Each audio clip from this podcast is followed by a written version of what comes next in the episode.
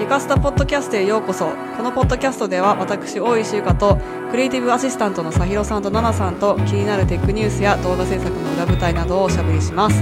今週のエピソードはゆかとさひろが今週気になったテックニュースについていろいろとおしゃべりします。ゆかです。今週1週間以内にあったいいことはですねあちょっと見切れてるかもしれないんですけど。じゃじゃん。見てください。この ちょっと動画で。見てない方は 音声だけの方はちょっと見えないと思うんですけれども、えっ、と、こちらですね、最近こういうめちゃでかい水筒みたいなのがアメリカでめっちゃ流行ってて、えっと、私も買ってしまいました。なんと、40オンスだから1リットル以上入る 水筒で取っ手がついててこうやって持ち歩くんですけれども、これを買ったおかげでめっちゃ水を毎日飲めるようになりました。あー、すごいイェーイははい。いつもね、私すごくディハイドレートなので、えっと、い。乾燥カサカサ系？あの、水を飲むのが足りなくて、めっちゃコーヒーとかばっか飲んじゃうんですけど、このカップを持っているとなんか楽しくて、いっぱい飲めるので、1日1リットル以上、最近は飲めるようになったのが良かったことです。ということで、こうイェー。体内水分量はじゃあだいぶ上がってる感じですね。そうです。ね。そうだ、この前、あれ、ポッドキャストで話したんでしたっけ？なんか、あれかな？どっかで話したと思うんですけど、なんか体内の水分量、なんかこう、ジムにある計測器みたいなので測ったら、なんか49%みたいな。なんか人間ってなんか、6割ぐらい水だったんじゃないのって思って、おかしいなっていう感じだったんですけど。はい。ちょっと、1リ、ん ?2 リットルぐらい飲まなきゃいけないって言いますよね、普通。あ、そうですね。2リットルは、ね2リットル飲むと、あの、健康的だっていう感じですね。だからこれ2杯飲まなきゃいけないんですよ、この大きいやつ。結構、タポタポになっちゃう。そう。ちょっととりあえず一杯一日でこれをフルで飲むっていうのを目標に朝ね、全部入れて、で、しかもこれね、あの、うんうんディッシュウォッシャーセーフなんですよ。食洗機で洗えるの。あれ、素材はなんか、何ですか？なんか音がちょっとこう、カンカンって。そう、カンカン系ですっ。ぽい感じ？ASMR。あ、外はプラスチックだけど、あいいね中はあの、普通に、なんていうんですか、うんうんほ保冷できる。保温と保冷ができるから、うーん。はいもういいですね。これでちょっと水をいっぱい飲んで、目指せ60%ということで頑張ります。イェイ。頑張りましょう。はいたひろです。えー今週あったいいことはですね、本当にしつこくてすいませんなんですけど、メジャーリーグの レンジャースがなんやかんや言ってたらワールドシリーズに行くことになっちゃって、いや、どうしようっていうね、どうしよ感じです。誰も予想してなかったことが起きてしまいですね。12年ぶりにワールドシリーズに行って、多分今まで勝ったことないので、まあ、今回勝ったら初めてワールドシリーズ勝つことになるんですけど、はい。でちょっとね、行きたいなと思ってチケット調べてたんですけど、なんか最安値がね、400ドルとか500ドルで、いや、ちょっとこれは、う。やめとこうかなえ、テキサスってダラスであるんですか？そうなんですよ。ダラス、ダラスの隣町のアーリントンっていうところに球場があるんですけど、そこで一応1試合目、2試合目やるので、ちょっとお財布と相談中。結構高いですね。しかもスタンディングですよ。わあ、え、マジ？めっちゃ後ろの方の、外野で立ってる人たちえの、ーまあ入るだけのチケットってことですね。そうへえ。まあ、当日とかに、もしかしたら、キャンあ、セそうそうそう、そうなんですよね。ちょっとそれを狙っていけたら行こうかなと思ってます。あともう一個、えーはいもう一個 iPhone が 届きました。まだまだペリペリしてないあ、ペリペリもしてない。そうなんです。さっきね、夫がね、こうちょっと冗談でペリペリ、10分の1ぐらいし始めて、私がちょっと激怒したんで、確かに、それはちょっとダメですね。ノーって言って。はい。一番の喜びの瞬間ですもんね、そのペリペリが。そうです。シャーって後でやろうと思います。はい、以上ではいす。。ありがとうございます。ということで、今日も二人で、いろいろとテックニュース話していきたいと思いますが、まず最初は、レイバンメタスマートグラス。こちらが、えー、私とさひろさん二人とも買いましたね。はい、来ました。はい。どうですか？めちゃめちゃいい感じです。私的に何がいいかなと思ったのは、スピーカーがね、この絵のところについてるので、うんうん。なんかすごくこう、運転してる時に、車のスピーカーじゃなくて、その、メガネのスピーカーで、え、ポッドキャストとかを聞きやすいっていうのがいいなって思ってます。うんうん。結構音もいいうん。感じですかね。いいですね、音。はい。ちょっと説明し忘れましたが、レイバンメタ、前もメタコネクトの時に、あの、いろいろと話したと思うんですが、これはその前、その時に話していた、えっと、レイバンとメタのコラボのスマート AI グラスみたいなものですね。で、一応、今のところアメリカだけかな発売なんですけれども、うんうん無事、先週末ぐらいかな届き始めたの。ですよね。なので、うん結構ね、いろんな人のところに届いていて、インターネットの反応的にも結構好評なんじゃないかなという感じがするんですけど、まあ私も、あの、週末になんかその動画を撮ってストーリーに上げたりとか。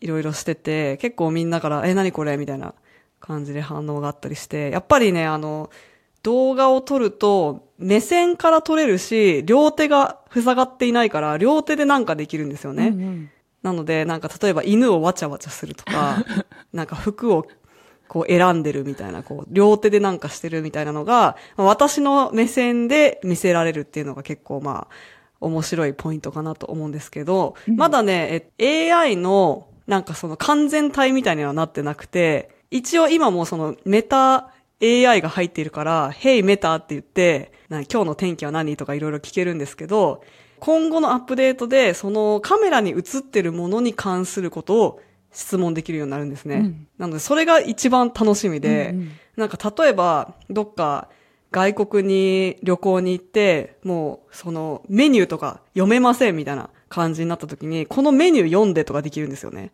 だからそれとかがすごく、なんかその世界が実現すると結構、もうなんか電脳に近いんじゃないかみたいな感じじゃないですか。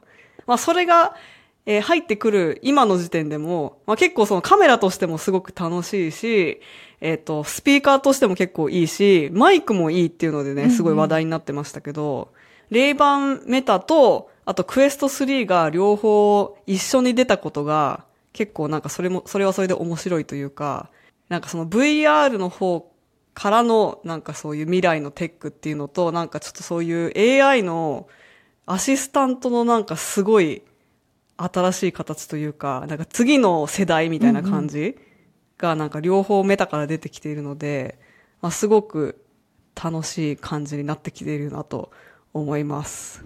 でですね、ちょっとまたクエスト3について、ちょっとしたニュースというか、あれなんですけど、あの、この前私のメタコネクトの動画かな？にも出てきていた、あの、ボズさんっていう CTO の、はい。メタの CTO の方がいるんですけど、彼がね、あの、インスタでいつも AMA って言って、えっと、Ask Me Anything っていうなんか、何でも質問していいよみたいなセッションをやっていて、で、そこで今後クエスト3のパススルーが、あの、ソフトウェアアップデートによって、ちょっとだけ改善する可能性があるみたいなことをうん。言っていたらしくて、やっぱりなんかクエスト3のパススルーに関して、なんか私は結構クエスト2に比べたら、もうめっちゃ良くなってるからすごいいいと思ったんですけど、まあや、やっぱりちょっとその歪みとか多少外側にはあるし、手とかヘッドセットに近づけるとちょっと歪んだりするんですけど、なんかそういうのが、あの実はアルゴリズムで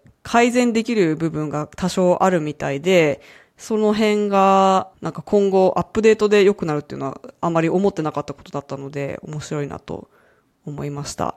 ちょっとじゃあ、関連して、関連というか、クエスト3の、まあ若干コンペティターというか、競合になるのかな ?X リアルはいエア2という、まあこれも一応スマートグラスというジャンルに入るのかよくわかんないですけど、グラス型のまあディスプレイみたいな感じですよね、どっちかっていうとこれって。ねうんうん。これは iPhone とか Mac とか、まあ何でもつなげられると思うんですけど、その、プレステとかはいそういうのもつなげられると思いますが、そういったものにつなげて、1920×1080 ピクセルのディスプレイが見えるみたいな感じですね。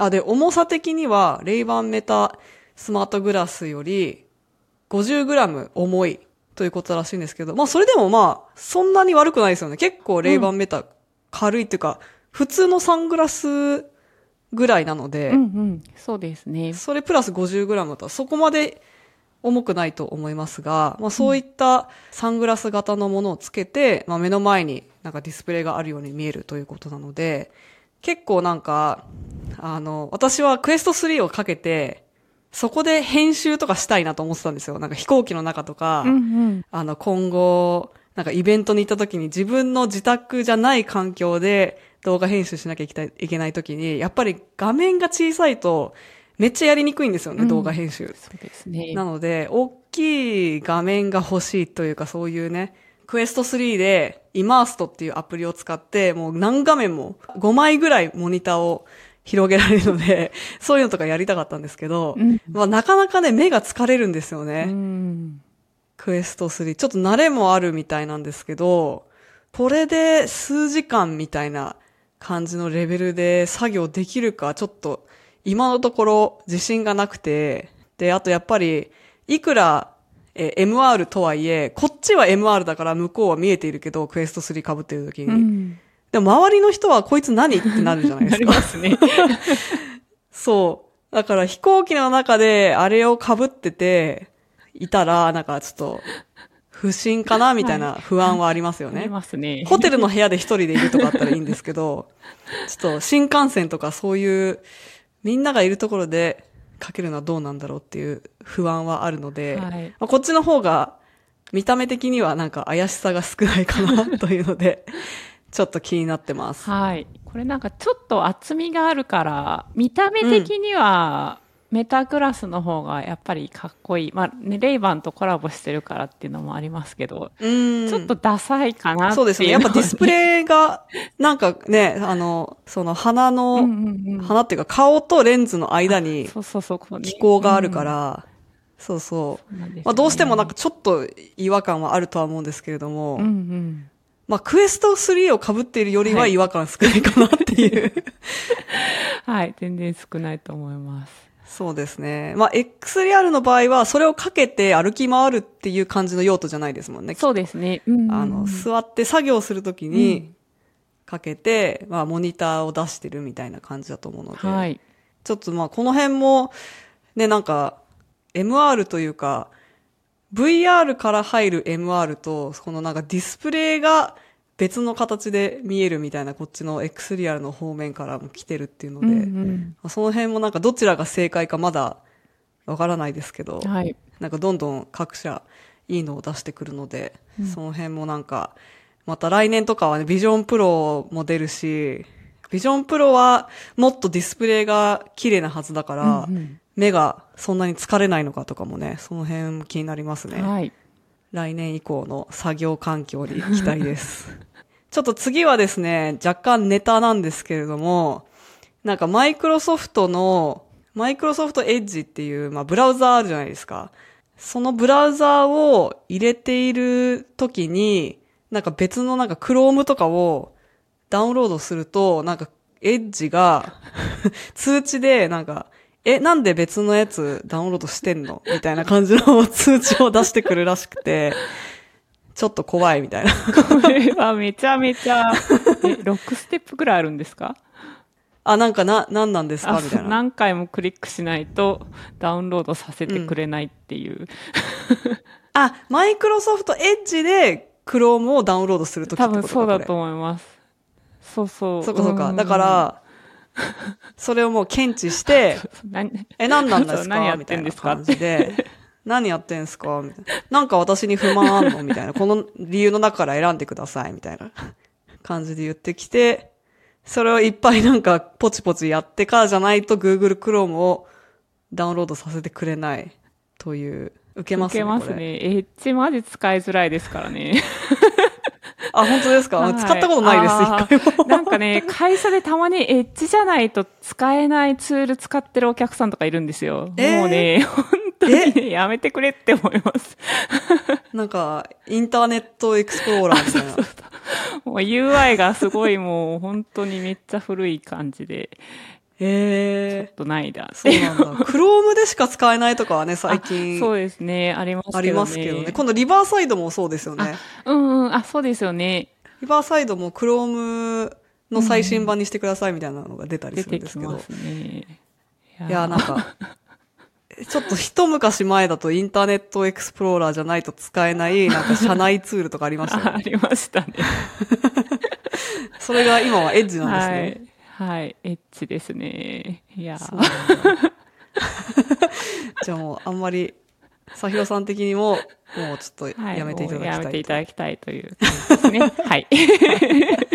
次はちょっと YouTube の、えー話なんですけれども、YouTube で結構いろんなエクスペリメントなんか実験というか AB テストとかをよくやっているんですけど、そのうちの一つが、えー10月19日から始まっているテストで、コメントを、コメント欄を今ってオンかオフどっちかじゃないですか。で、例えばオンに最初はしてたんだけど、途中でオフにした場合って、それ以前についていたコメントも全部消えちゃうんですけど、この新しい機能だと、ポーズっていうのがあって、一時停止みたいな感じで、うん今までのコメントはそのまま見れるんだけど、これ以上足すことができないみたいなうん状態という新しい設定が追加されるみたいなテストがされているそうです。そうで、私たちも、私のチャンネルでも、でももしかしたら関係あるかな ?10 月19日、いや、もっと前でしたよね。でも、うちらが問題あったの多分。に2ヶ月ぐらい前だったかな。そうですよね。あの、なんか、動画のコメントオンにしてるのにオフになってて、なんか誰からもコメント来ないからなんか、終わったって思ってたら、コメントできませんみたいな 状態になっていたっていう。いや、あれはじゃあ、ただのバグだったのかな？ね。多分関係ないと思うんですけど、まあそういうことがあるそうです。まあこの機能はあったらいいかなっていう感じかな。なんかどういうシチュエーションで使うのかなってちょっと気になったんですけど。確かに。多分一つはなんか炎上対策みたいなのもあると思うんですけど、うんそうなんかちょっと炎上しそうになったら、し仕掛け始めたら、一回ちょっとオフにするっていうか、はい、ちょっとそこまでみたいな感じですることもできるっていうのもあるし、うんえっ、と、もう一つはなんか例えば、えっ、と、この動画に3日以内にコメント残してくれた人に何々しますみたいな。あーあ、その使い方いいですね。プレゼント企画とかはちょっとルール違反だからできないけど、うんうん。なんかわかんないけど、3日以内に、3日以内とか1日以内とかなんか何でもいいんですけど、この期間以内に質問してくれた人の質問から選んで次の動画にやりますとかうん。なるほど。だと、なんかそのみんなが、あ、早くコメントしようみたいな感じのモチベーションになったりする可能性はあるかな。あとはなんかすごい時事的な、まあニュースとかで、その未来に見てしまった人は、うん。もう参加する必要ないみたいな感じの内容だった場合とか、あかなで、全部消えちゃうとね、その、アーカイブが残せないけど、ーうん。その停止状態だったら、あ、その当時はこういうふうにみんな思ってたんだなっていうのは見えるけど、新しいコメントは足せないみたいな。まあ、オプションがあったら何かしらみんなクリエイティブなことを考えそうかなと思いますね。次はですね、アップルのアップルイベントが来週またはいあります。はいえっ、と、アメリカ時間の10月30日で、しかもいつもカリフォルニアの朝にやってるんですけど、今回なんと夜なんですよ。カリフォルニアの5時、夕方から始まって、えーなので日本の、えっ、と、朝9時ですね。確か。タグラインというか、タイトルが英語だと Scary Fast で、日本語だと、なんだっけ、怖いも、ん？早い怖いももの見たさ。早いもの見たさか。うんうんうんうん。でも怖いもの見たさをもじって早いもの見たさになっているから、結構なんかいい、うまいことやってんなっていう感じですね。 Scary Fast から。はい。のローカライゼーションとしてすごくクレバーだなと思ったんですけど、まあ、あの、このイベントページを見ていただくと、このアップルロゴから、あの、Mac のね、ファインダーの顔のアイコンに変わっているので、まあ、間違いなく Mac イベントと思っていいんじゃないかなと思います。で、このイベントで今のところ噂というか、まあ予想されているのが24インチ iMac と MacBook Pro。はい。今なんかね、やえっ、と、Apple Store の14インチと16インチの MacBook Pro と iMac がなんか買えなくなり始めているみたいな、在庫がなくなり始めているらしいので、もしかしたらそれはあり得るんじゃないかなという感じです。はい。で、あとは、まあ、M3 チップが出るかも、ということで、それがまあ、早いというか、早いテーマのうんうんことなのか。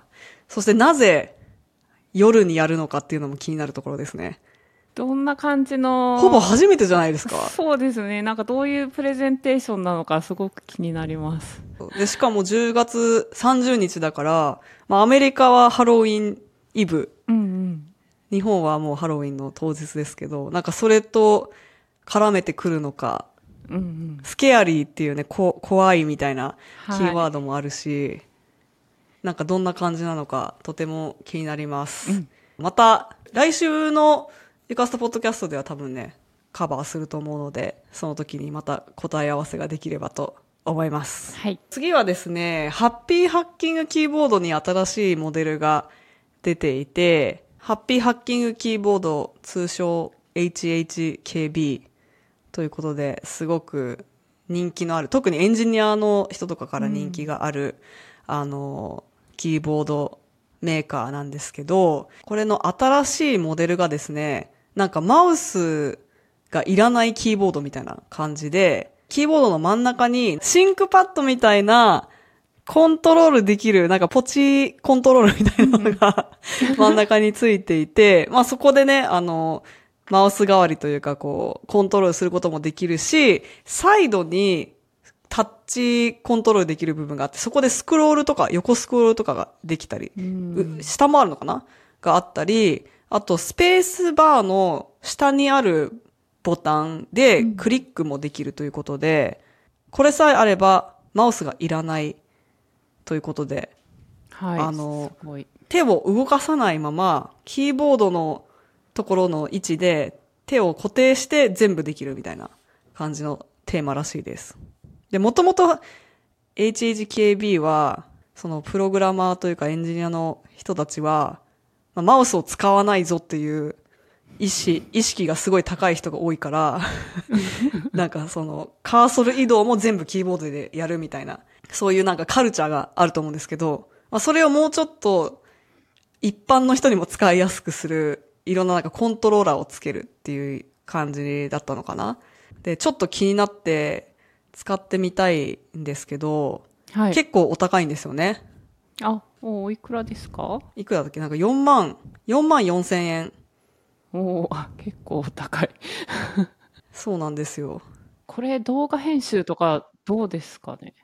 そうそうそう。あの、今私たち MX マスター3めっちゃ愛用して、そっちのマウスの方にキーボードショートカットを入れて、左手のキーボードの、あの、こう QWE 側で、はい。左手はキーボードを押して、ってやってるじゃないですか。はい。だけど、それが、両手がキーボードにある状態で全部できるってなると、もしかしたら、すごく効率アップかもしれない。けれども、あの、私が、あの、出張に必ず MX マスター3も絶対持っていくんですけど、もしこのキーボードがないと編集できないとなると、キーボードの方がマウスより、あの、かさばるから、そういう意味では、マウスの方、マウスに、こう全部を詰め込んだ方が、出張の時のかさばり感としてはいいかもなっていうのはありますね。そうですね。でまあまあ大きいし結構分厚いし、かさばりますよね。あと、この前一回あの、アップルイベント、WWDC かな？で、MX マスター3持っていくの忘れたじゃないですか、あ私。はい、覚えてます。で、結局、たけしが持ってきてたから、それを使ったんですけど、うんうん最悪、MX マスター3はベストバイに行ったら買えるけど、多分こう、ハッピーハックキーボードは、その辺のベストバイに売ってないから、緊急事態でもうこれがないと私はもう今すぐもう、あの、なんていうんですか、使い物になりませんみたいな状況になってしまった時に困る可能性があるかなと思って。まあじゃあ MX マスター3で当面はちょっと欲しかったんですけど、今ちょっとその話をしたら、そう、MX マスター3でいいかっていう気持ちに今なって、ちょっと散財免れました。よかった。危ない危ない。危ない危ない。危ない危よかったない。よかった。セーフセーフ。次のニュースはですね、レ Lenovo が、なんか今週イベントやってたんですかね？ Tech World はい。23みたいな、なんか Lenovo のイベントがあったみたいなんですけど、そこで発表っていうかなんというかこう、こういうことやってみましたみたいな、多分アイディアベースの、なんか発売とかじゃなくて、なんかこんなことできちゃったぜみたいなことだと思うんですけど、なんかすっごい折り曲がるディスプレイのついてるスマホなんですけど、なんか最近流行ってるそのサムスンの Z Flip とか Fold とか、ね、Google Pixel とかも Fold みたいなの出てますけど、そういうなんかパカって完全に折り曲がるんじゃなくて、ぐにゃって はい。折り曲がる感じ、はい。これ音声だけで聞いてる人にどうやって説明すればいいんですか？これ。えあの、U 字型になるみたいな感じかな？そうです。なんか中にこう針金が入ってて、ぐにゃっと曲がるみたいなイメージ。うん。そうですね。なんかヒンジがあるわけじゃないんですよね。一つうんうんのお折り曲がる線じゃなくて、ふにゃっと曲がる感じなんですけど、なんかこういうの、すごい昔よくありませんでした？と思ってたら、なんか2016年にも、こういうのがなんか出てたっぽくて、なんか2016年に多分そういうカーブのディスプレイとかがいろいろ出てきた時期じゃないですか。なんかうんうんうん。そうですね。多分それまではまっすぐ、ディスプレイといえばまっすぐだけど、なんか曲げられるぜ、みたいうんな。技術が出てきた時に、こういうプロトタイプがよくあったと思うんですけど、なんで今更これやってんだろうっていう感じがちょっとしてしまいました。今の主流は完全に折り曲がる、折り曲がるっていうかねパカって、あの、折り曲がるのが主流なんで、だと思うんですけど、なんかこの、ぐにゃっとパターンがまた出てきて、で、多分まあ、これは発売されないでしょうけど、そうですね。一応あの AI 機能も、まあ、流行りに乗っかって搭載されてるから。まあ、あーなんか、進化はしてるそのかなっていう感じはありますよね。AI は何が入ってるんでしたっけ？自分の、あの、今日のコーディネートを自分でセルフィーを撮って、それを、えっと、ん。AI が解析して、洋服の柄をはい。時計の柄にこううんうん。合わせられるみたいな機能があるん、あるんだけど、はい。それ AI いる？いらないと。写真をこう拡大したら、そうですよね。はい。写 写真を、ただなんかこう万華鏡みたいな感じでやったように見えたんですけど、まあ、それこれ、はい本当に、まあそもそもなんか AI を使っているか使っていないかとかそういう問題じゃなくて、ん何これ？そうそう。ねはいちょっと面白かったですねはい、ちょっと面白かったですね。若干シュールでした。まあでも、なんだろう、この時計は誰もいらないと思うけど、新しいアイディアがあってもいいよねっていう感じですそうね。ですね。みんながパカパカフォンやってるから今。あの、発明博物館みたいなところにこういうのがね、いずれ格納されるんだと思います。確かに。Google グラスあ、そうそうそうそう。もうね、なんかモマとかに飾ってありますから ね、今。そういう感じの、あの、ポジションを狙ってるのかな、と思いますが。確かに。なんか、過去の人たちは未来がこういうものだと思っていたみたいな感じで、未来の人たちがははーって見るみたいな。そうそうそうそうそう。じゃあ、そんな感じでしょうか、今日は。え、じゃあちょっと小ネタのコーナーは今日あるんでしょうか？小ネタのコーナー、一応ありますよ。あ、すごい。じゃあお願いします。モンテネグロっていう国をご存知でしょうか？イタリアのブーツの右下の海またいだところ、すごいざっくり言うと。なので、東ヨーロッパとかなのかな？位置的には。あっち側になると思うんですけど、ちょっと先に言うと、ゆかさん8月ぐらい、8月末とかからめちゃめちゃ忙しかったじゃないですか。いろんなとこ飛び回って、はい。もう本当に休む暇なかったと思うんですけど、このモンテネグロっていうと国はですね、あの、怠け者で有名らしいんですよ。怠け者ってあの動物じゃなくてですよ。人間の、人間のレイジーの方の。え？あ人間の？はい レイジーの方の怠け者。普通の人間の怠け者。そうそうそうそうそう。でね、なんか、モンテネグロ人は怠け者が多いっていうのが、なんかこう、ちょっと都市伝説的に言われてるらしくて、で、彼らがですね、結構前からへ、怠け者コンテストみたいなのを やってるらしくて、でね、このニュース実は私、8月かな、結構前に一回見て、あ、なんか面白いことやってんなと思ったんですけど、今日ね、久しぶりにちょっと思い出して、あ、どうなったんだろうと思ってちょっと見たんですよ。で、このね、怠け者コンテストって、あの、何十人か集まって、寝そべったままじゃないといけない。あのこあう立ち上がったりすると、コンテスト失格なんですよね。あ。はいはいはい。で、1脱落日なんか何十分か 2回休憩があって、その間にまあ、歯磨いたり、あの、シャワー浴びたりできるんですけど、それ以外は基本的にずっと横になりながら、こう、何、携帯見たり本読んだり、なんかお菓子食べたり、ご飯食べたりとかしなきゃいけないっていうコンテストが結構続いてるらしくて、で、まあ、この、コンテストが、ゆかさんが忙しくなった時期と同時期ぐらいに始まり、えっと、50日間、二人、か、勝ち残って、えっと、ついこの前、終わりました。どっちかが折れたんですね。あの、何十人かの中で多分二人、同時に多分、ギブアップしたんだと思います。なんか二人優勝って書いてあったから。あ、そういうこと？いや、モンテネグロ人すごいなと思って、モンテネグロのちょっと国のこと調べてみたら、なんかモンテネグロの10回っていうのがあって、ちょっと一一個読みますが、えー人間は疲れて生まれてくる。そして休むために生きるのですっていうね、おー。いいね。っていうようなことが、こう10個ね、書いてあるんですよ。そういう血が流れてる民族へ っていう、ちょっとすごい。50日間横になりながら人生を楽しむことができるっていうね。いやー、めっちゃ私無理ですね。きっついわ、それ。二日目ぐらいで無理じゃないかなって思います。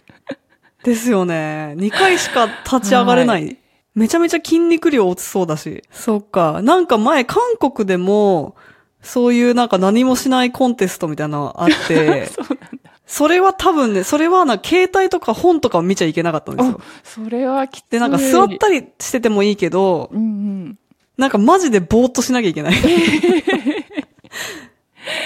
あ、そうだから暇つぶしちゃいけなくて、結構それはもうなんか瞑想の境地に入っちゃってるみたいな。そうあと寝ちゃいけないの。ね、寝ずに、何も見ずに、ぼーっとするコンテストみたいな。い それはちょっと。や、それはさすがに何日も続かないと思うんですけどい、やー、めっちゃ酷ですね、それは。それを見た時も、私はこれは絶対にできないなと思っていたんですけれども。はい。なんか飛行機の中で、あの、Wi-Fi ありますよって言ってんのに、たまに Wi-Fi 壊れてる時あるじゃないですか。ああ、ありますね。はい。どうしましょう。なんかそういう時ももう、それだけで私きついですもん。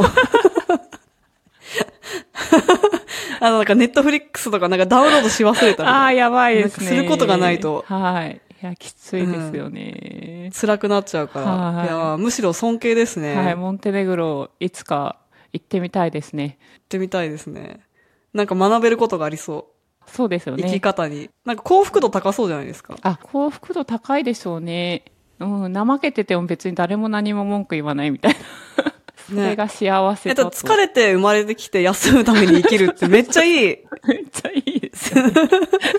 なんかそうやって言われたらなんか罪悪感とかないし。いやー、ちょっと気にな、気になり始めました。その生き方について。あ、いいですね。じゃあちょっと、はい。後でシェアします。はい、ありがとうございます。ゆかすとポッドキャストをお聞きいただきありがとうございます。Spotify でお聞きの方は Q&A 機能でぜひ感想や質問を教えてください。それではまた次のエピソードでお会いしましょう。バイバーイ。バイバーイ。